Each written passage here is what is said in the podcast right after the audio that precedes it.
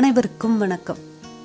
நான் வாசித்த எல்லாவற்றையும் சேர்த்த ஒரு பகுதியே நான் இதை நான் சொல்லலை தியோடர் ரூஸ்வெல் சொல்லியிருக்காரு. புத்தகங்கள் மனித குலத்தில் ஒரு பெரிய மாற்றத்தை ஏற்படுத்தக்கூடியவை. ஒரு புத்தகத்தை நாம் படிக்கிறது மூலமாக நாம் பார்க்காத உணராத பல விஷயங்களை நம்மளால் தெரிஞ்சுக்க முடியும்.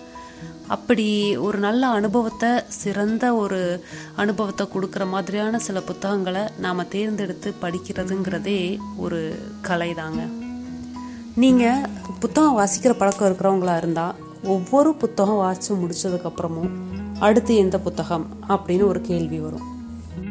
இல்லை புத்தகம் வாசிக்கிற பழக்கமே எனக்கு இல்லை அப்படின்னீங்கன்னா அது எந்த புத்தகத்திலிருந்து துவங்கலாம் அப்படின்னு ஒரு கேள்வி வரும். இந்த இரு சாராருக்கும் உகந்த ஒரு சிறப்பான புத்தகம் இருக்குதுங்க. அது எஸ். ராமகிருஷ்ணன் எழுதின கதாவிலாசம் தான் ஒரு புத்தகம் படித்தா கண்டிப்பாக பல புத்தகங்களை படித்து முடித்த ஒரு திருப்தி வரும் அப்படின்னு நாம் சொல்லணும்னா அது இந்த புத்தகம் தான் கண்டிப்பாக அடுத்து என்ன அப்படிங்கிற ஒரு கேள்விக்கு பதிலாக இந்த புத்தகம் அமையும். அப்படி என்ன இந்த புத்தகத்தில் இருக்குது அப்படின்னு பார்க்கறதுக்கு முன்னாடி இந்த எழுத்தாளரை பற்றின ஒரு சின்ன அறிமுகத்தை நம்ம பார்த்துக்கலாம். இவர் எப்படி எனக்கு அறிமுகமானார் அப்படின்னா கிட்டத்தட்ட ரெண்டாயிரத்தி பதினாறுன்னு நினைக்கிறேன். அப்போது சென்னைக்கு வந்தப்போ என்னோட நண்பர் ஒரு வீட்டுக்கு போனப்போ துணை எழுத்து அப்படின்னு ஒரு புத்தகம் இருந்துச்சு. அதை எழுதுனது எஸ் ராமகிருஷ்ணன் தான். அப்போ எனக்கு இவரை பற்றி எதுவும் தெரியாது. இவர் புத்தகங்கள் பெருசாக வாசித்த மாதிரி எனக்கும் ஞாபகம் இல்லை. நான் ரொம்ப புத்தகம் வாசிக்கிற பழக்கமும் எனக்கு அப்போ இல்லை. அந்த புத்தகத்தை படிக்கிறதுக்காக எடுத்துகிட்டு போனேன். ரொம்ப நாள் அந்த புத்தகம் கையிலேயே இருந்துச்சே தவிர நான் அதை படிக்கவே இல்லை. அதுக்கப்புறம் திரும்பவும் எங்கேயோ ஏதோ ஒரு இடத்துல ஒரு கட்டுரை படித்தப்போ சில கதைகள் கவிதைகள் இந்த மாதிரி ஏதோ ஒன்றில் தான் எனக்கு இவர் அறிமுகமானார் எனக்கு சரியாக சொல்ல தெரில ஆனால் ரொம்ப நாள் கழித்து பார்க்குறப்போ நான் வாசித்த நிறையா இது நிறையா கதைகளை எடுத்து திரும்பி பார்க்குறப்போ எல்லாமே எஸ் ராமகிருஷ்ணனோட கதைகளாகவே இருக்க ஆரம்பிச்சது. அப்போ தான் எனக்கு தெரிஞ்சுது அப்போ நம்ம இவ்வளவு நாள் வந்து இவரோட எழுத்துக்கள் கூடவும் இவரோட அனுபவங்கள் கூட தான் நம்ம வந்திருக்கோம் அப்படிங்கிறதே ரொம்ப நாள் கழிச்சு தான் எனக்கு புரிஞ்சுது. அந்த அளவுக்கு ஒரு சக மனிதனோட வாழ்வை அந்த மாதிரி புரிஞ்சு ரொம்ப யதார்த்தமாக ரொம்ப கீழ்மட்டத்தில் இருந்துமே எழுதி கூட சேர்ந்து பயணிக்கிற ஒரு எழுத்தாளர்னா அவர் எஸ் ராமகிருஷ்ணன் தாங்க. தமிழில் ரொம்ப முக்கியமான கதை சொல்லி இவர்னு சொல்லலாம் நாம். மனித மனங்களோட அன்பை துயரை பரிதவிப்பை தன்னோட எழுத்துக்களின் வழியே கடத்துகிற தேசாந்திரி இவர் தான் இவர் இந்தியா முழுவதும் சுற்றி வந்திருக்காரு. நிறைய புத்தகங்கள் கதைகள் நாவல் அது மட்டும் இல்லை நிறைய தளங்களில் வந்து இப்போ பணியாற்றிட்டு வர்றாரு.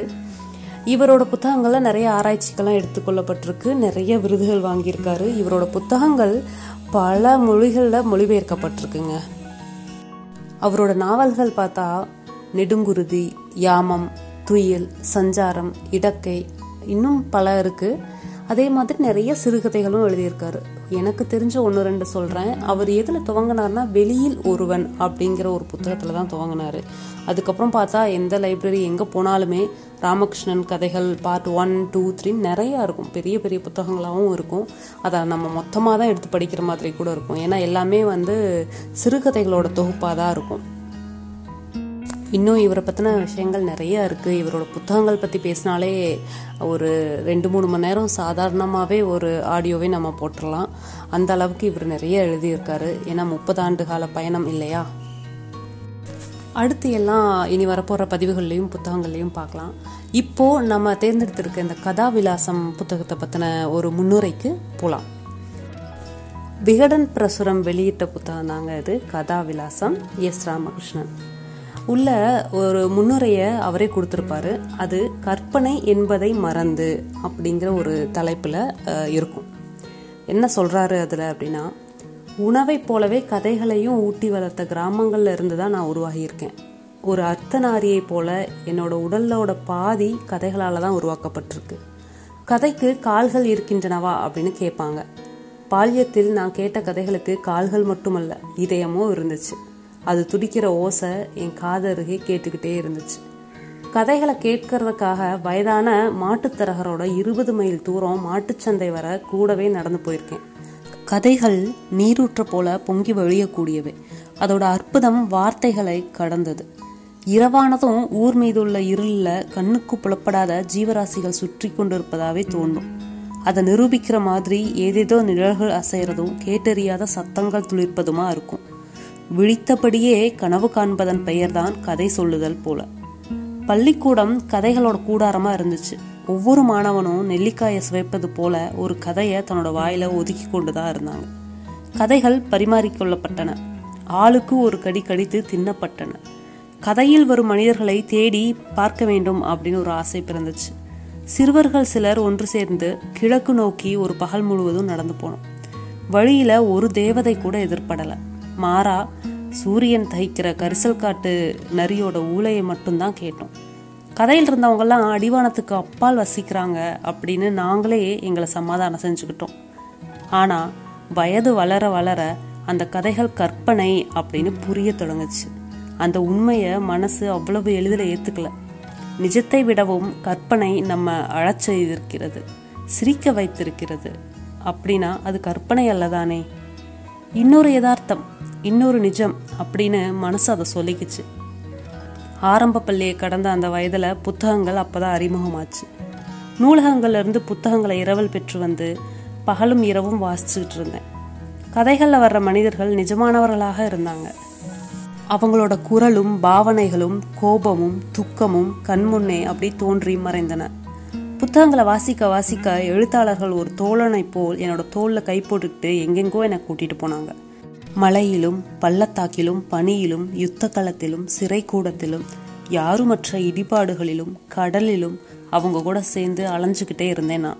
காலத்தின் முன்பின்னாக சென்று வரக்கூடிய ஒரு அதிசய வழி அவங்களுக்கு தெரிஞ்சிருந்துச்சு. கதையை சொல்றதும் எழுதுறதும் வாசிப்பதும் வெறும் பொழுதுபோக்கு மட்டும் அல்ல. மாறாக அது ஒரு பரிமாற்றம் கலாச்சார வெளிப்பாடு. எப்படி ஒரு ஆப்பிள்ல இருந்து அதோட சிவப்பு நிறத்தை மட்டும் தனியே பிரித்தெடுக்க முடியாதோ இலையிடமிருந்து பச்சை நிறத்தை மட்டும் தனியா துண்டிக்க முடியாதோ அப்படி கதைகளை வாழ்விலிருந்து தனித்து பிரித்து பார்க்க முடியாது. கதைகள் எறும்பை போல நம்மளோட ரகசியங்களை வேதனைகளை சந்தோஷங்களை சுமந்து திரிகின்றன. கதைகளின் மீது கொண்ட ஈடுபாடு காரணமாக ஒவ்வொரு எழுத்தாளராக பார்த்து வருவதற்கென இந்தியா முழுவதும் பத்தாண்டுகளுக்கு மேலாக சுற்றி அலைஞ்சிருக்கேன் இன்றும் எனக்கு பிடித்தமான சிறுகதைகளை வாசிக்கிறப்போ கதையில் வர்ற கதாபாத்திரங்கள் யாரை நினைவுபடுத்துகிறாங்க அப்படின்னு என்னோட மனம் தானாக ஒப்பிட்டு கொள்ளுது. சில நேரம் அது ஒரு கற்பனை அப்படிங்கிறத மறந்து வயதை மறந்து தானே கண்கள் ஈரமாகி விடுகின்றன. எனக்கு விருப்பமான சில கதைகளையும் அந்த கதைகளை எழுதியவர்களையும் கதைகளின் வழியே நான் அடைந்த தருணங்களையும் பகிர்ந்து கொள்ள ஏற்பட்ட ஆசையே இந்த புத்தகம். கண்ணாடியில் ஒவ்வொருத்தர் போய் பார்க்குறப்பவும் அவங்கவங்க உருவம் அதில் தெரியுது. ஆனா முன்னாடி பார்த்த யாரோட உருவமாவது அதுல தங்கியிருக்கா? இல்ல. கதைகளும் அப்படித்தான் எத்தனை முறை வாசிக்கப்பட்ட போதும்? ஒவ்வொரு வாசிப்பிலும் அது புதுசா தான் தெரியும். இதெல்லாம் அந்த புத்தகத்தோட முன்னுரையில எஸ் ராமகிருஷ்ணன் சொல்லியிருக்கிறது. இதுக்கப்புறம் இந்த புத்தகத்தை வெளியிட்ட விகடன் பிரசுரத்திற்கு நன்றி சொல்லி முடிச்சிருப்பார். அவ்வளவுதான் இந்த புத்தகத்தை பற்றின முன்னுரை. இதுக்கப்புறம் உள்ள அவர் என்ன சொல்லியிருக்காரு? ஒவ்வொரு கதையும் என்ன சொல்லுது? எல்லாத்தையும் அடுத்தடுத்த பதிவுகளில் பார்க்கலாம். கதா விலாசத்துக்குள்ள ஒரு உலா போய் வர எல்லாரும் தயாராகிக்கங்க மீண்டும் சந்திப்போம். நன்றி.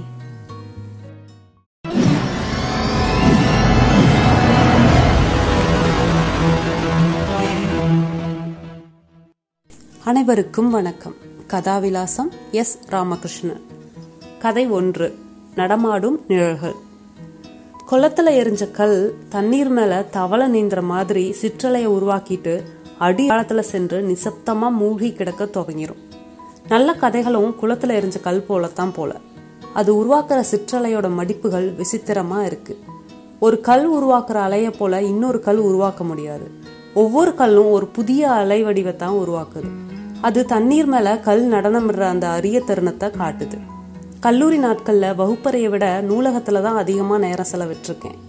யாருமற்ற நூலகத்தோட தூசி எடிஞ்ச அந்த புத்தக அடுக்குகள்ல ஏதோ ஒரு புதைப்பொருள்களை கண்டெடுக்கிற மாதிரி பால்சாக்கையும் ஜி. நாகராஜனையும் செகாவையும் கூ. ப. ராவையும் தேடி படிச்சுட்டு இருந்தேன். அந்த நாட்கள்ல எனக்கு விருப்பமா இருந்த எழுத்தாளர் மார்க்சிம் கார்கி மட்டுமே. ஒருவேளை அவர் ஊர் ஊரா சுற்றி அழைச்சவர் அப்படிங்கிறது தான் நான் அவரை விரும்புவதற்கான காரணமா கூட இருந்திருக்கலாம். தமிழ் எழுத்தாளர்களை வாசிக்கிறப்போ என்ன அறியாமலேயே ஒரு அலட்சியம் இருக்கும். என்ன பெருசாக எழுதிட போகிறாங்க அப்படின்னு நினச்சிட்டு தான் படிப்பேன். அந்த நினப்பை முதல்ல சிதறடிச்சவர் புதுமை பித்தன் தான். புதுமை பித்தன் ஒரு கட்டுரையில் சிறுகதையோட திருமூலர் அப்படின்னு மௌனியை குறிப்பிட்டிருந்தாரு. அதனால் தானோ என்னவோ மௌனியை படிக்கிறதுக்கு கொஞ்சம் தயக்கமாகவே இருந்துச்சு. காரணம் அந்த நாளில் கடவுள் மறுப்போட தீவிரமாக இருந்தேன் நான். திருமூலர் திருஞான சம்பந்தர் மேலெல்லாம் காரணமற்ற கோபம் இருந்துச்சு.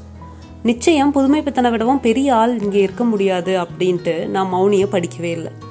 என் நண்பன் மௌனியோட தீவிர ரசிகனா இருந்தான். அவன் மௌனியை தவிர தமிழ சிறந்த எழுத்தாளர் யாருமே இல்லை அப்படின்னு எங்களோட சண்டை போடுவான். அவனை மறுக்கணும் அப்படிங்கிறதுக்காகவே நான் மௌனியை படிக்க துவங்கினேன். அழியா சுடர் அப்படிங்கிற கதையை வாசிக்க ஆரம்பிச்சப்போ மனசுல எதிர்ப்பு உணர்ச்சி கொப்பளிக்க துவங்கியது. யாரோ ஒருவன் ஜன்னல்ல அமர்ந்தபடி நாளெல்லாம் மரத்தை பார்த்துட்டே இருக்கான். பிறகு தான் எப்பவோ பார்த்த பெண்ணை பத்தி பேசுறான். கோயில் பிரகாரம் சாயைகள் யாழி அப்படின்லாம் எழுதுறாரே அதை விடவும் கதாபாத்திரங்களுக்கு பெயர் கூட வைக்காம எழுதுறாரு அப்படின்னு ஆத்திரமா வந்துச்சு.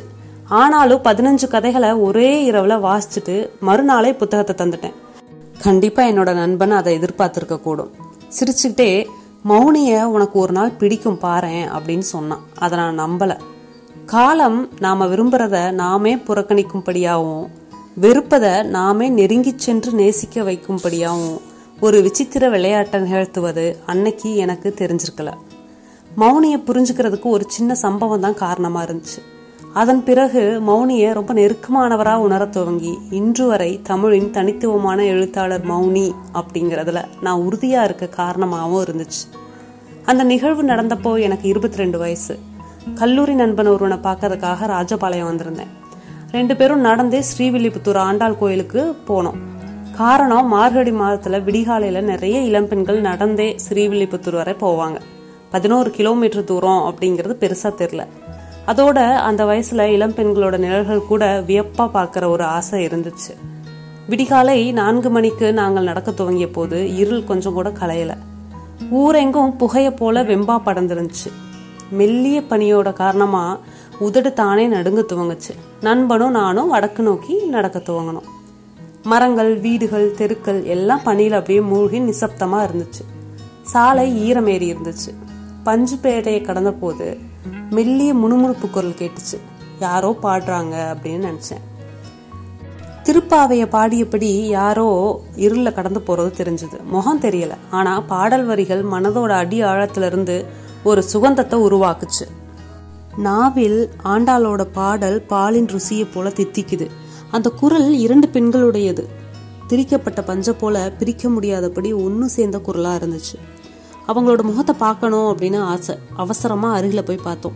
அவங்க சீரான வேகத்துல நடந்துட்டு இருந்தாங்க. அருகில வர்றவங்கள கவனிக்கவே இல்லை. கலையாத இருளும் பனியும் நிசப்தமும் பாதையை அப்படியே மயக்கம் கொள்ள செஞ்சது. சாலையில அவங்களோட பாடல் தொலை தூரம் வரை தனியா அப்படி நீந்திட்டு இருந்துச்சு. ரொம்ப நெருங்கி அந்த பெண்களோட விரல் தொடுற தூரத்துல தான் நாங்க நடந்துட்டு இருந்தோம். அந்த பெண் பாடிய பாடல்ல வந்த ஆணை சாத்தான் அப்படிங்கிற வயல்ல தென்படும் கீச்சாங்குருவிகளை ஒன்னாவது நேரில் எதிர்பாரக்கூடாதா அதை பார்க்கறதுக்காகவே அவள் தன்னோட முகத்தை திருப்ப மாட்டாளா? அப்படின்னு ஆதங்கமா இருந்துச்சு. நதியில ஓடம் போற மாதிரி பாடல் வரிகள் மாறிக்கொண்டே இருந்துச்சு. ரெண்டு நிழல்களை போல அவங்க கடந்து போயிட்டு இருந்தாங்க முன் அறியாத ஒரு சுகந்தம் அவள் கூந்தல்ல இருந்து தரையிறங்கி வழிந்துட்டு இருந்துச்சு. அவள் இந்த உலகத்தையே தன்னோட நறுமணத்தால் மூழ்கடிச்சிட்டு இருக்கா அப்படின்னு நான் நினச்சேன். இப்போ ஸ்ரீவில்லிபுத்தூருக்கு அருகில் வந்துட்டோம். அம்பரமே தண்ணீரே சோரே அரஞ்செய்யும் எம்பெருமான் நந்தகோபாலா அப்படின்னு அவ கண்ணனை பாடிட்டு இருந்தா ஓடி விளையாடுற குழந்தைய துரத்தி பிடிக்கிற தாய் போல அத்தனை நெருக்கமான ஒரு பாவனை. விடிகாலையோட வெளிச்சம் உலகோட காட்சிகளை புலப்படுத்த துவங்குச்சு. நாங்க ஸ்ரீவில்லிபுத்தூரோட அந்த மடவார் வளாகத்தின் அருகில வந்துட்டோம். வெளிச்சம் உலகோட கருணை போல வழிஞ்சோடி அவங்களோட சௌந்தரியத்தை வெளிப்படுத்துச்சு. எத்தனை அழகு எத்தனை சாந்தம். சகோதரிகளைப் போல தெரிஞ்ச ரெண்டு பேரும் தாயும் மகளும் அப்படிங்கிறது அவங்களோட வயதில் தான் தெரிஞ்சுது. ரெண்டு பேரும் ஈரக்கூந்தல்ல கனகாம்பர பூவை வச்சிருந்தாங்க. நெத்தியில சந்தன கீற்று. அரக்கு சிவப்புல மகள் தாவணி அணிஞ்சிருந்தா. தாயோட புடவை வெளிர் ஊதா நிறத்துல இருந்துச்சு. இவங்களோட கண்களும் வெண் சோழியை நினைவுபடுத்துச்சு. விடிகாலை வெளிச்சத்துல கோயிலோட கோபுரம் பறவை தன்னோட சிறக விரிக்கிற மாதிரி மெல்ல மேல விழுந்துட்டு இருந்துச்சு. சிறுவர்கள் விளையாடி முடிச்சு விட்டு சென்ற அந்த செப்பு சாமான்களை போல நகரோட வீடுகளும் தெருக்களும் அங்கங்க இருந்துச்சு. புழுதி படிந்த சாலையில நின்றபடி ரெண்டு பேரும் கோபுரத்தை பார்த்து கை கூப்பினாங்க. அப்புறம் பெரு மூச்சிட்டபடி அதே இடத்துல நெடுஞ்சான் கிடையா விழுந்து கோபுரத்தை வணங்கினாங்க. எழுந்தபோது அவங்க இருவரோட கண்களும் கலங்கி இருந்துச்சு. அழுறாங்களா? எதற்காக? என்ன மனக்குறை? தங்களோட அழுகைய பூமியை தவிர யாரும் பாத்திரக்கூடாது அப்படிங்கிறதுக்காக தான் கீழே விழுந்து வணங்கினாங்களா? என்ன துக்கம் அது? அவங்களோட கண்ணீரை துடைக்க நம்மளால முடியாதா? எதற்காக இவங்களை இப்படி நான் பின்தொடரணும்? வெறும் இனக்கவர்ச்சி மட்டும்தானா? எனக்கு எதுவுமே புரியல. காரணம் புரியவே இல்லை. ஆனா திடீர்னு சுண்ணாம்பு கல்ல தண்ணியில போட்டதும் கொதிக்கிற மாதிரி மனசுல ஏதேதோ கற்பனைகள் கொதிக்க துவங்குச்சு. நாங்கள் குற்ற உணர்ச்சியோடு அந்த பெண்களை பார்த்தபடி இருந்தோம். தரையில இருந்து எழுந்துட்ட பின்னாடி முத முறையாக அந்த பெண் எங்களை பார்த்து சிரிச்சா. அதை சிரிப்புன்னு சொல்ல முடியாது. குடத்து தண்ணீர் சத்தமின்றி ததும்புவது போல ஒரு புன்னகை அவளோட உதட்டுல இருந்து ததும்பி சிந்தியது. சிற்றஞ்சிறு காலை வந்துன்னை சேவித்துன் பொற்றாமரை அடியே போற்றும் அப்படின்னு திரும்பவும் திருப்பாவை வரிகள் நீண்டன. அவங்க ரொம்ப வேகமாக தேரடி வீதியை கடந்து கோயில் உள்ள போயிட்டாங்க. நாங்கள் கோயில்களில் போனப்போ நூற்றுக்கணக்கில் பெண்கள் அதே மாதிரி ஈரக்கூந்தலும் அவசர நடையுமா பிரகாரத்தில் போயிட்டு இருந்தாங்க கோயில் பூக்கடை அருகே நண்பன் தன்னோட அண்ணியை கண்டுட்டான். அவங்களோட பேசிட்டு இருந்தான். இதுக்கிடையில நிமிஷத்துல அந்த இளம் பெண் என்னோட பார்வையிலிருந்து நழுவி மறைஞ்சிட்டா. பிரகார தூண்களில் எரிஞ்சிட்டு இருந்த சுடர்கள் என்னை அப்படியே பரிகாசிக்கிற மாதிரியே இருந்துச்சு. கோயில் முழுவதும் தேடி சலித்தும் அந்த பெண்களை எங்களால் பார்க்க முடியல. முள் முறிந்து காலில் தங்கிவிட்டது போல ஒரு வழி ஆத்திரமா வந்துச்சு. உறவும் பிரிவும் நிமிஷத்துல நடந்துருச்சு. பிரகாசமான சூரிய வெளிச்சம் தெருவில் ஏறி இருந்துச்சு. பிரகாரத்தோல அந்த இருளோட நடமாட்டம் போகல. மனம் வவ்வால போல அப்படியே தழகீழா தொங்கிட்டு இருந்துச்சு. முரசோட சத்தமும் துளசி வாசமும் நிலையில்லாம அசைஞ்சிட்டு இருந்துச்சு. அவள் யாழி மண்டபம் கடந்து வெளிவாசம் நோக்கி போயிட்டு இருந்தான் அரு- நான் அருகே போவதற்குள் வெளியேறி இருந்த அவள் தன்னோட கையில் இருந்த சில்லறை நாணயங்களை வயதான பிச்சைக்காரர் ஒருவருக்கு குனிந்து போட்டுவிட்டு நிமிர்ந்த போது கூடையிலிருந்து ஒரு துளசி காம்பு தவறி மண்ணில் விழுந்தது. அவள் பேருந்து நிலையம் நோக்கி நடக்க போயிருந்தாள் புழுதியில கிடந்த அந்த துளசியை அவசரமா எடுத்து நாக்கிலிட்டு மென்றேன். சாற்றை விழுங்க முடியவில்லை. திடீரென மனதோட அடி ஆழத்துல மௌனியின் சிரிப்புச் சத்தம் கேட்டது. இந்த சம்பவங்கள் நிகழ்வுகள் இது போலத்தான் மௌனியோட அழியாச்சுடர் கதையிலும் வரும். அப்படியே அந்த வரிகள் மனசுல வர துவங்கியது. அவள் பிரகாரத்தை சுற்றி வந்து கொண்டிருந்தாள். பின்தொடர் என மனத்தில் மறுக்க முடியாத ஒரு எண்ணம் தோன்றியது. உலகின் நிசப்தத்தை குலைக்க அவளுடைய சலங்கைகள் அணிந்த அடிச்சுவடு இன்றி முடியாது போலும். கால் சலங்கை கணீர் என்று ஒழிக்க நடந்து சென்றாள். தூணில் ஒன்றி நின்ற யாழியும் மிக மருண்டு பயந்து கோபித்து முகம் சுளித்தது. பின்கால்களில் எழுந்து நின்று பயமூட்டியது. உடனடியாக மௌனியை திரும்ப வாசிக்கணும் போல தோணுச்சு. அவசரமாக ஸ்ரீவில்லிபுத்தூரில் உள்ள பெனிங்டன் நூலகத்துக்கு போனேன். விடிகாலையில் யாரா நூலகத்தை திறந்து வச்சிருக்க போகிறாங்க நூலகம் திறக்கிற வரை காத்திருந்தேன். மௌனியை தேடி எடுத்து வாசிச்சப்போ கண்முன்னே அழியாச்சுடர் கதை அப்படியே உருப்பெற்று நடந்துச்சு. கதையின் நுட்பமும் மொழியும் பெயரில்லாத அந்த கதாபாத்திரமும் வாசிக்க வாசிக்க அப்படியே ஒரு நெருக்கத்தை நான் அனுபவிக்க துவங்கினேன். அதுக்கப்புறம் மௌனி மௌனி மௌனி. அது மட்டும்தான். பின்னொரு நாள் திருவெண்காட்டில் உள்ள குளமொன்னில் கோபுர நிழல் அசைஞ்சிட்டு இருக்கிறத பார்த்தப்போ மௌனியோட அழியாச்சுடர் கதையில வர்ற ஒரு வாசகம் மனசுல வந்துச்சு. எவற்றின் நடமாடும் நிழல்கள் நாம்? நம்ம உடல்ல ஓடுற ரத்தத்துல இருக்க வெள்ளை சிவப்பு அணுக்களை போல கதைகளும் ஏதேதோ நிறங்கள்ல அணுக்களா மாறி ஓடிட்டு இருக்கு நாம அறியாமல் நம்ம உடல்ல ஓடும் அரூப நதி அல்லவா இந்த குருதி? அவ்வளவுதான் மக்களே. எஸ். ராமகிருஷ்ணன் இதோட இப்படியே முடிச்சிருக்காரு. இது இல்லாமல் அந்த பகுதியில் இருக்க ஒரு சின்ன குறிப்பு மௌனியை பற்றி இருக்கு. அது என்னன்னா தமிழில் தனித்துவமான எழுத்தாளரான மௌனி சிதம்பரத்தை சார்ந்தவர். இயற்பெயர் மணி. மணிக்கொடி அப்படிங்கிற இதழில் எழுத துவங்கியிருக்காரு. கசட தப்பர இதழ் வரை கதைகளை எழுதியிருக்காரு. கணிதத்தில் பட்டம் பெற்றிருந்த அவருக்கு இசையிலும் தத்துவத்திலும் ஆழ்ந்த ஈடுபாடு இருந்திருக்கு. இவரோட சிறுகதைகள் மௌனி கதைகள் அப்படிங்கிற பெயரில் வெளியாகி உள்ளன. கதாபாத்திரங்களோட அன்றாட உலகை விவரிப்பதை விடவும் அவர்களோட அந்த மன உலகின் அரிய தருணங்களை வெளிப்படுத்துவதே இவரோட பலம். இவர் இருபத்தி நான்கு கதைகள் மட்டுமே எழுதியுள்ளார் அப்படிங்கிறது குறிப்பிடத்தக்கது. மௌனி பற்றிய சிறு குறிப்பு அந்த கதையில கொடுக்கப்பட்டிருந்துச்சு. அவ்வளவுதான் மக்களே. இப்போ மௌனியை பத்தி எஸ் ராமகிருஷ்ணன் சொல்றப்போ நமக்கும் மௌனியோட புத்தகங்கள் எடுத்து படிக்கணும் போல இருக்கும். கண்டிப்பாக இது மட்டும் இல்லை எல்லா கதைகள்லையும் அவர் யாரை பற்றியெல்லாம் சொல்கிறாரோ அவங்களோட அந்த கதைகளையும் நிகழ்வுகளையும் திரும்ப எடுத்து படிக்கணும் அவங்கள இன்னும் தெரிஞ்சுக்கணும் நமக்கும் ஆசை உண்டாகும். பார்ப்போம் அடுத்த கதைகளில் இனி யார் யார் வரப்போகிறா இது நமக்கு எப்படிப்பட்ட ஒரு பயணத்தை தரப்போகுது அப்படிங்கிறதெல்லாம் பார்ப்போம் மீண்டும் சந்திப்போம். நன்றி.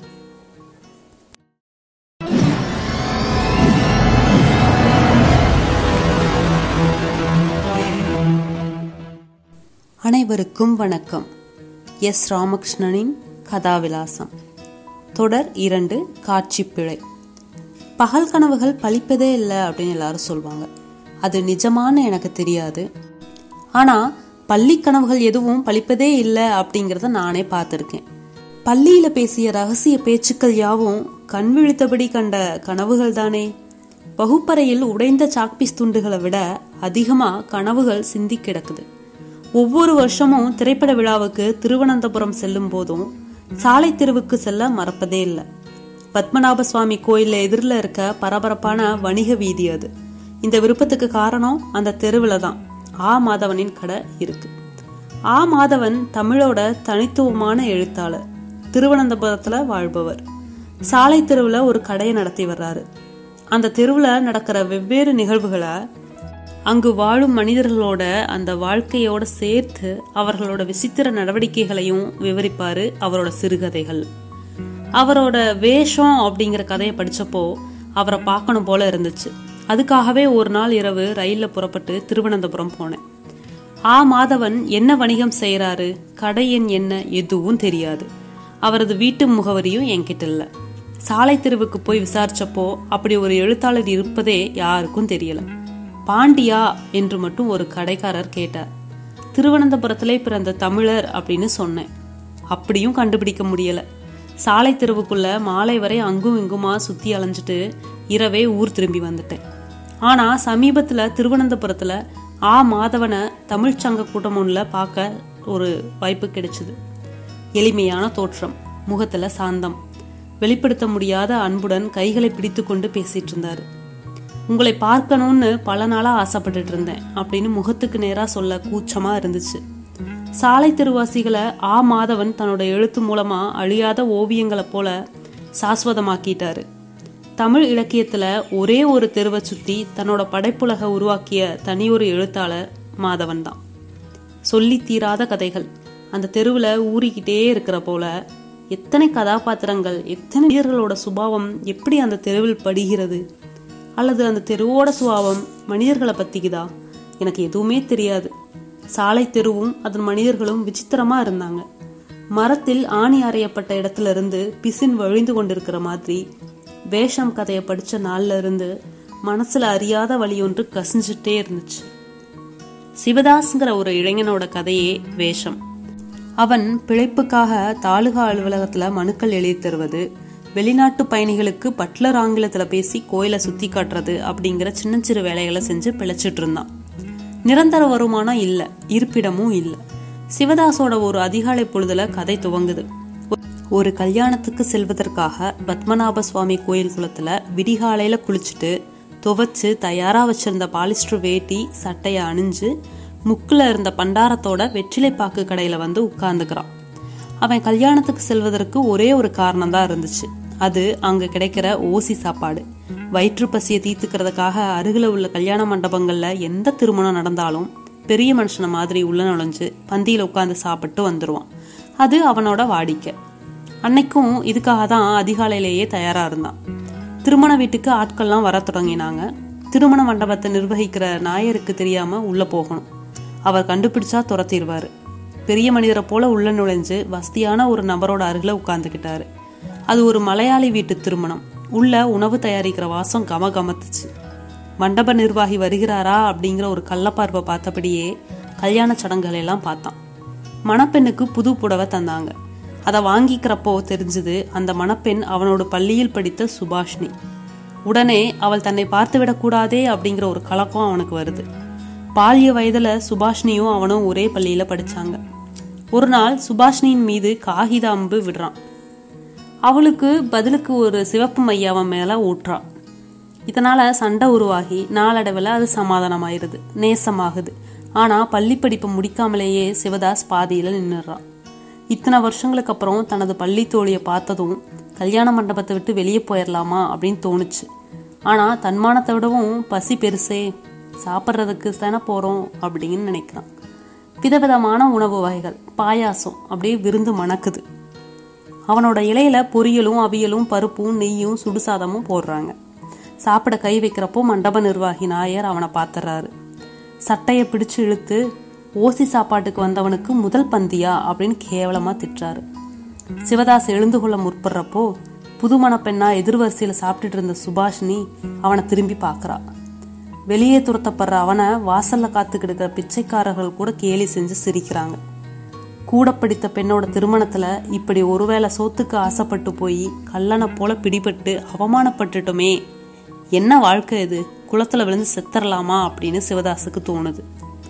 ஆத்திரத்துல தான் போட்டிருந்த பாலிஸ்டர் சட்டையை கலற்றி சுருட்டி குளத்துல வீசி எறிகிறான்.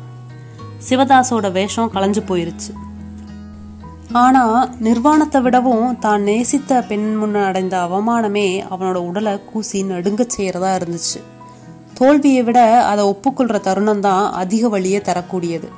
அவமானப்படுவது பெரிய விஷயம் அல்ல நாம் நேசிக்கும் ஒருவரின் முன்பாக அவமானப்பட்டு நிற்பதுதான் தாங்க முடியாத வழி இல்லையா?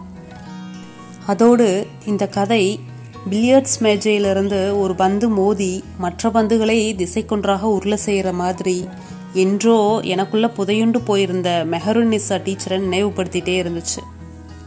கிராம பள்ளியில படிச்சுட்டு இருந்தப்போ ஆறாம் வகுப்பு. அப்போ மெஹருநிசா அப்படிங்கிற புதிய ஆசிரியை வேலைக்கு வந்து சேர்ந்தா. மெஹருநிசாவுக்கு இருபத்தஞ்சு வயசு இருக்கும். காலில் வெள்ளி கொலுசு போட்டிருந்தா. மற்ற டீச்சர்ஸ் போல இல்லாம அவ எப்பவுமே சிரிச்சுட்டே இருந்தா.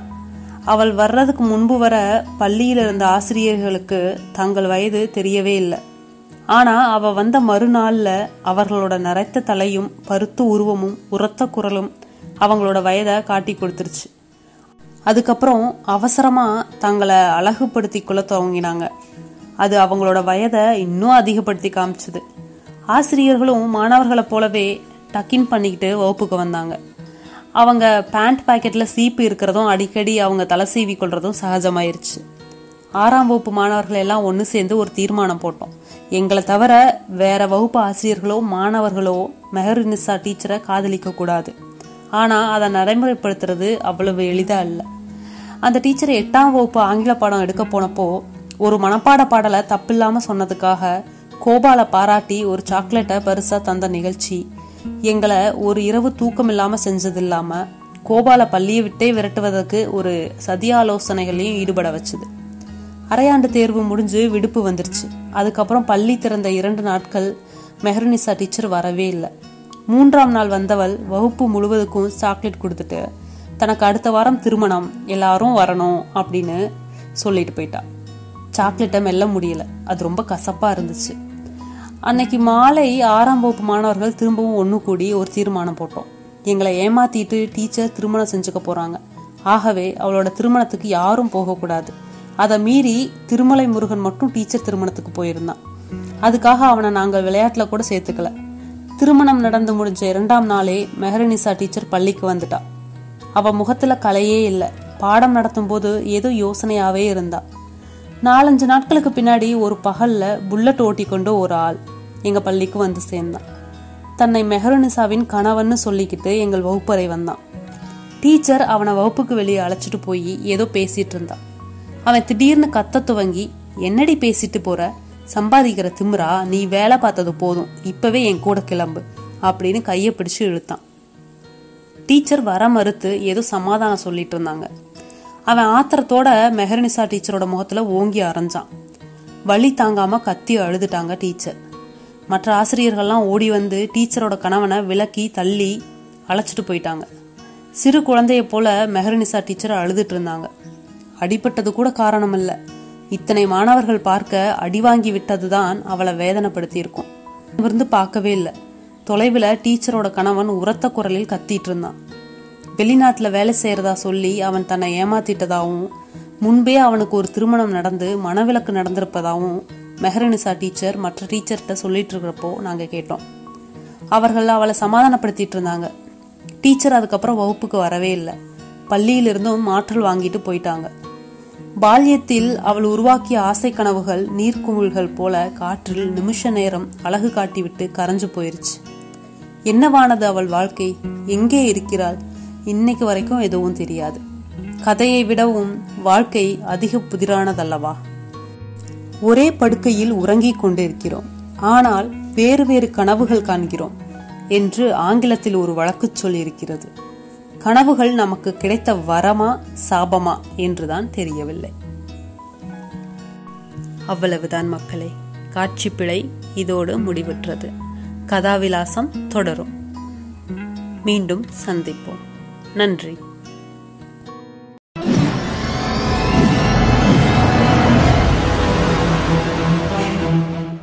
அனைவருக்கும் வணக்கம். எஸ். ராமகிருஷ்ணனின் கதாவிலாசம். கதை மூன்று. திண்ணை பேச்சு. பூ- பூனைகளைப் போல வெயில் யாருமற்ற வீடுகளில் ஏறி இறங்கி விளையாடுற கிராமங்களை தொடர்ந்து ஒவ்வொரு பயணத்திலும் பார்த்து கொண்டிருக்கிறேன். சுபாவத்தில் உடையில் பேச்சில் பழக்க வழக்கங்களில் ஒட்டி கொண்டு வந்துவிட்ட ஊரை கொஞ்சம் கொஞ்சமா நாமே கவனமா தொடச்சி எரிஞ்சிட்டு அடையாளமில்லாத தனி மனிதர்களா வாழ்வதற்கு பழகிட்டோம். சத்தமா சிரிக்கிறதுக்கும் வாய் விட்டு அழுவதற்கும் கூட இப்ப கூச்சமா இருக்கு. அடுத்தவர்கள் கவனிக்கிறார்களா என்று பார்த்துதான் உணவகங்கள்ல சாப்பிட வேண்டியிருக்கு. நண்பனோட தோல்ல கை போட்டு கொள்வதும் அநாகரிகமா மாறிடுச்சு மூத்திரம் பெய்யறதுக்கு கூட வரிசையில காத்திருக்க வேண்டியிருக்கு. எப்படியோ ஏதேதோ நகரங்கள்ல வேலைகள் செஞ்சு குழந்தைகளை பெத்து பிழைச்சிட்டு இருக்கோம் ஆனா வாழ்ந்து கொண்டு இருக்கமா அப்படின்னு தான் தெரியல. கிராமம் உலர்ந்த நத்தை கூட்டை போல உயிர் பற்று போயிட்டு இருக்கு ஒவ்வொரு கிராமத்துக்கும் சாலைகளும் தெருவிளக்கும் வந்துருச்சு. ஆனால் அமைதியும் பரஸ்பர அன்பும் வெளியே போயிருச்சு. ஊரை பிரிஞ்சு வராம நாய்கள் மட்டுமே தெருவில் குளிப்பறிச்சு படுத்து கிடக்கு.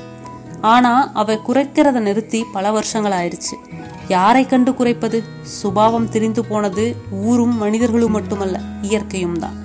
தீபாவளிக்கு முதல் நாள் இரவு ஒரு ஆட்டோவில் ராயபுரத்துலேருந்து வந்துட்டு இருந்தேன். டிரைவரை பார்த்ததுமே தெற்குல இருந்து வந்தவர் அப்படின்னு தெரிஞ்சது. எந்த ஊர்னு விசாரிச்சேன். கடம்பூர் அப்படின்னாரு.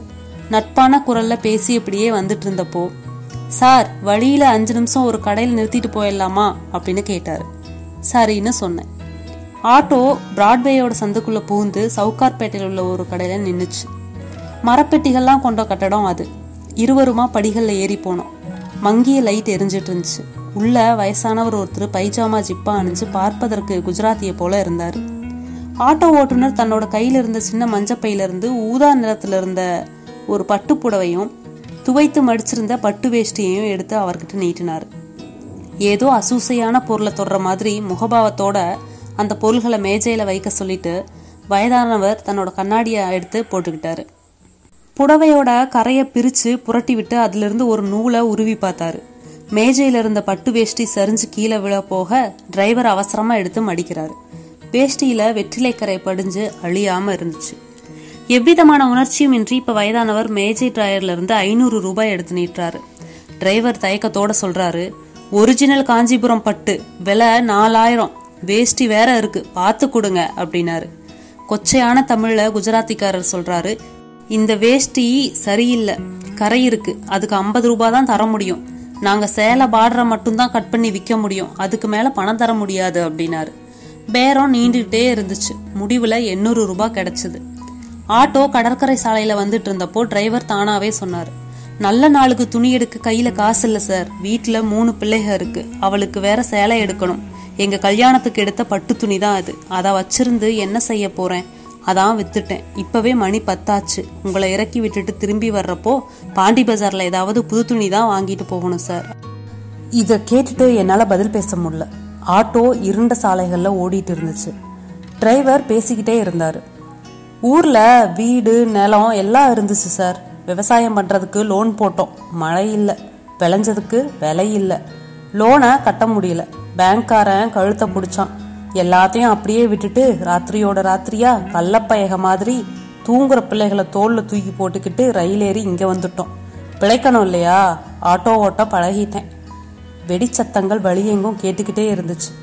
சாலையில எரிஞ்சிட்டு இருந்த நியான் விளக்குகளோட வெளிச்சத்தையும் வழியெங்கும் மின்னற விளம்பர பலகைகளோட வசீகரத்தையும் தாண்டி கண்ணுக்கு புலப்படாத இருள் ஊரெங்கும் வழிஞ்சிட்டு இருந்துச்சு.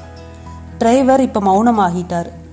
வீட்டு முன்னாடி ஆட்டோ வந்து திரும்பி நின்றுச்சு அப்போ அருகில் இருந்த மைதானத்திலிருந்து வெடிச்ச வானவெடி ஒன்று ஆகாசத்துல ஏழு நிறங்கள்ல ஒளித்துகள்களை வாரி இறைச்சிட்டு குழந்தைய போல அதை வியப்போடு பார்த்துட்டு இருந்தாரு டிரைவர். எனக்கு தான் வழியில் நடந்ததை நினச்சி நடுக்கமாக இருந்துச்சு. அன்றிரவெல்லாம் ஒரே குற்ற உணர்ச்சி. ஒரு கம்பளி பூச்சியை போல உடம்பு முழுசும் படர்ந்துருந்துச்சு. ஒவ்வொரு இரவும் ஏதோ ஒரு குடும்பம் ஊரை காலி செஞ்சு மாநகரம் நோக்கி வந்துட்டு தானே இருக்கு. இப்படி வந்தவங்களில் ஊர் திரும்பி போனவங்க எத்தனை பேர் இருப்பாங்க? முதுகில் உள்ள மச்சத்தை போல சொந்த ஊர் இனி அவங்களால பார்க்கவே முடியாமல் போயிருமா? யோசிக்க யோசிக்க மனச்சோர்வும் பயமும் தான் இருந்துச்சு. அப்புறம் அது உருமாறி ஆத்திரமாக வந்துச்சு. ஏதாவது புத்தகம் படித்து மனசை திருப்பிடலாம் அப்படின்னு எனக்கு பிடிச்ச ஹெமிங்வேயின் சிறுகதைகளை வாசிக்க முயற்சி செஞ்சேன். கண்கள் காகிதத்தில் படிய மறுத்துருச்சு. திடீர்னு யோசனை வந்தது மாதிரி மு. சுயம்புலிங்கத்தோட ஊர்க்கூட்டம் அப்படிங்கிற புத்தகத்தை எடுத்து வாசிச்சேன். முதல் பக்கத்தில் சுயம்பு தான் மதுரையில் கண்ட ஒரு காட்சியை எழுதியிருக்காரு. அது ஒரு பெரிய சுத்துக்கெட்டு வீடு. ஏழு ஏர் சம்சாரி. எந்த நாடு தீஞ்சு போனாலும் அவர் வீட்டு தானியப்பற்றையில தவசம் குறையாது. அந்த வீட்டு பெண்கள் முகத்தில் உரசி பூசிய மஞ்சளும் அழியாத சிரிப்பும் எப்பவும் இருக்கும். அப்பேற்பட்ட ஆள் விவசாயம் பொய்த்து போய் பிழைக்க வழி இல்லாம மதுரையோட டவுன் ஹால் ரோட்ல குரங்கு குட்டிக்கு சட்டை போட்டு தோல் மேல உட்கார வச்சுக்கிட்டு கடை காசு கேட்டு யாசா வாங்கிட்டு அலையறாரு. பூமி அதே இடத்துல தான் இருக்கு. மனித வாழ்க்கை தான் பொய்த்து போயிட்டு இருக்கு வாசிக்க வாசிக்க நாக்குல மண் ருசி தென்பட தொடங்குச்சு. நினைவுகள் காரை உதிர்வது போல பொறுக்குகளாக உதிரத் தொடங்குச்சு. சுயம்புலிங்கத்தோட உலகம் அசலானது. வேப்பலோடை மனிதர்கள் மிகுந்த கோபக்காரர்கள். மழையற்று போய் வறுமை பீடித்த ஊர்ல வாழ்ந்துட்டு தன்னோட ஊரை கடந்து செல்ற மழை மேகங்கள் மீது கோபம் கொண்டு அவற்றை படிய வைப்பதற்காக விரட்டி போறவங்க அவங்க. திங்க பழம் தராத மரத்தின் மீதும் உட்கார நிழலற்ற பூமி மீதும் அவங்களோட கோபம் பீரிடுகிறது. மண்ணோடு அவர்கள் கொண்டுள்ள பந்தம் மூர்க்கமானது. நினைவுகள் தான் அவங்களோட ஒரே ஆறுதல். இதே ஊர்ல மழை பெஞ்சிருக்கு. நூறு நூறு பறவைகள் இலை கூட்டங்கள்ல விசிலடிச்சிருக்கு மேகத்தை வருடி செல்ற மின்னல் இருட்டுக்கு உதை கொடுத்துருக்கு. பிறப்பும் சாவும் நடந்தேறி இருக்கு. பார்த்துட்டு இருக்கிறப்பவே வாழறிந்த பள்ளிய போல மூலியாகிருச்சு இந்த ஊர். சுயம்புலிங்கத்தோட கதைகள்ல எனக்கு ரொம்பவும் பிடிச்சது ஒரு திருநையின் பூர்வீகம் அப்படிங்கிற ஒரு பக்க கதை. கிராமத்து வாழ்வோட உக்கிரமும் வெளிப்படுத்த முடியாத உணர்ச்சிகளும் கொண்ட கதை தான் அது. கதைன்னு அதுல அதிக சம்பவம் இல்லை. இடிஞ்சு போன வீட்டோட திண்ணையை பத்தின சின்ன குறிப்பு தான் இருக்கும். திண்ணை என்பது வீட்டோட சிறகுகள் அப்படின்னு சொல்லலாம். ஒவ்வொரு வீட்டுக்கும் ரெண்டு சிறகுகள் போல திண்ணைகள் இருக்கு. அங்க எப்பவோ யாராவது ஒருவர் படுத்துக்கிட்டே உட்கார்ந்துக்கிட்டே இருப்பாங்க. பெரும்பாலும் அது வயதானவர்களோட வசிப்பிடமா இருக்கும். சில வீடுகளில் வம்பு பேசுற சிற்றிடமாவும் இருக்கும். திண்ணையை பார்க்குறப்போ அது வீட்டுக்கும் தெருவுக்கும் இடையில ஒரு பாலத்தை போல இருக்கிற மாதிரியே இருக்கும். வெளியாட்கள் யார் வந்தாலும் திண்ணையில தான் அமர்வாங்க. பேசிட்டு இருப்பாங்க. வெத்தலை போடுவாங்க. திண்ணை ஒரு வகையில சௌகரியமா இருக்கும். மறு வகையில தொல்லையாகவும் இருக்கும். சுயம்புலிங்கம் காட்டுற திண்ணை காட்சி வேற விதமா இருக்கும். வீட்டு திண்ணையில கண் தெரியாத பாட்டி பலகாலம் கிடந்து இறந்திருக்கா. அதே திண்ணையில ஓடையில வண்டி கவிழ்ந்து எலும்பு முறிந்த தாத்தா படுக்கையாவே கிடந்திருக்காரு. அதை விடவும் அம்மாவோட இறந்த உடலை வச்சிருந்தது இந்த திண்ணையில தான். அம்மா மோட்டு வலையில ஒரு துணி சுருக்கிட்டு தூக்குல தொங்கிட்டா. காரணம் ஒன்றும் பெருசு இல்லை. வறுமையோட காரணமா கழுத்துல கிடந்த சங்கிலிய அப்பா கழற்றி வித்துட்டதை சகிச்சுக்க முடியல அவளுக்கு. காதில் போட்டிருந்த கம்மலை கழற்றியதை தாங்க முடியல. மூலிக்காதோடு எப்படி ஊருக்குள்ளே நடமாடுவது அப்படின்னு நாண்டுட்டா. அந்த உடல் இதே திண்ணையில தான் இருந்துச்சு. பின்னொரு நாள் அப்பாவும் குளிர்காலத்தில் இதே திண்ணையில பனி தாங்காம நடுங்கி விரைச்சி செத்து போயிருந்தார். ஒரு மழையில திண்ணை கரைஞ்சு தரையோடு தரையாயிருச்சு. ஆனா அந்த நினைவுகள் இலைகளில் தேங்கிய மழைத்துளி போல சொட்டி கொண்டே இருக்கு. இந்த கதையை எத்தனையோ முறை வாசிச்சிட்டேன். ஒவ்வொரு முறை வாசித்து முடிக்கிறப்பவும் உடல் முழுவதும் காமால பீடிச்சது போல துக்கம் பரவிடும் கண்களோட வழியே கண்ணீர் வெளிப்படும். ஆனா அது இதயத்திலிருந்து தான் ஊற்றெடுக்குது என்பதற்கு சாட்சியாக இருக்கிறது இந்த கதை. கால் இல்லாம கை இல்லாமல் உறுப்புகள் கோரப்பட்டு மனுஷங்க இருக்காங்க. வயிறு இல்லாத மனுஷன் இல்லவே இல்லை என்று சுயம்புலிங்கத்தோட ஒரு கவிதை இருக்கு. இதை படித்த பிறகுதான் வயிற்றுப்பாடு என்பது எத்தனை போராட்டம் மிக்கது அப்படின்னு எனக்கு புரிய துவங்கியது. அவ்வளவுதான் மக்களே. இந்த கதை இப்படியே இங்கு நிறைவு பெறுகிறது. இந்த கதைக்கு நடுவில் புத்தக ஆசிரியரான சுயம்புலிங்கத்தை பற்றி சிறு குறிப்பு கொடுத்துருக்காங்க. அது என்னென்னா மு. சுயம்புலிங்கம் இவர் கிராமத்து விவசாயி. தூத்துக்குடி மாவட்டம் வேப்பலோடை கிராமம். ஊர்க்கூட்டம் அப்படிங்கிற ஒரே ஒரு புத்தகம் மட்டுமே எழுதியிருக்காரு.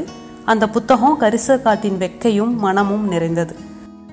ஊர்ல விவசாயியா வாழ்வதற்கான சாத்தியங்கள் அற்று போனதும் சென்னைக்கு இடம் மாறி காட்டாங்குளத்தூர் பகுதியில சின்ன ஸ்வீட் ஸ்டால் நடத்திட்டு இருக்காரு பசியும் போராட்டமும் அவரோட இலக்கிய கனவுகளை அரிச்சு தின்று விட்டன ஆனா அவரோட படைப்புகள்ல வேப்பலோடையோட நினைவுகள் களிமண்ணை போல ஈரமும் பிசுபிசுப்புமாக அப்படியே இருக்கின்றன. ஆசிரியரை பற்றிய குறிப்பு அவ்வளவுதான். அடுத்த கதையில் மீண்டும் சந்திப்போம். நன்றி.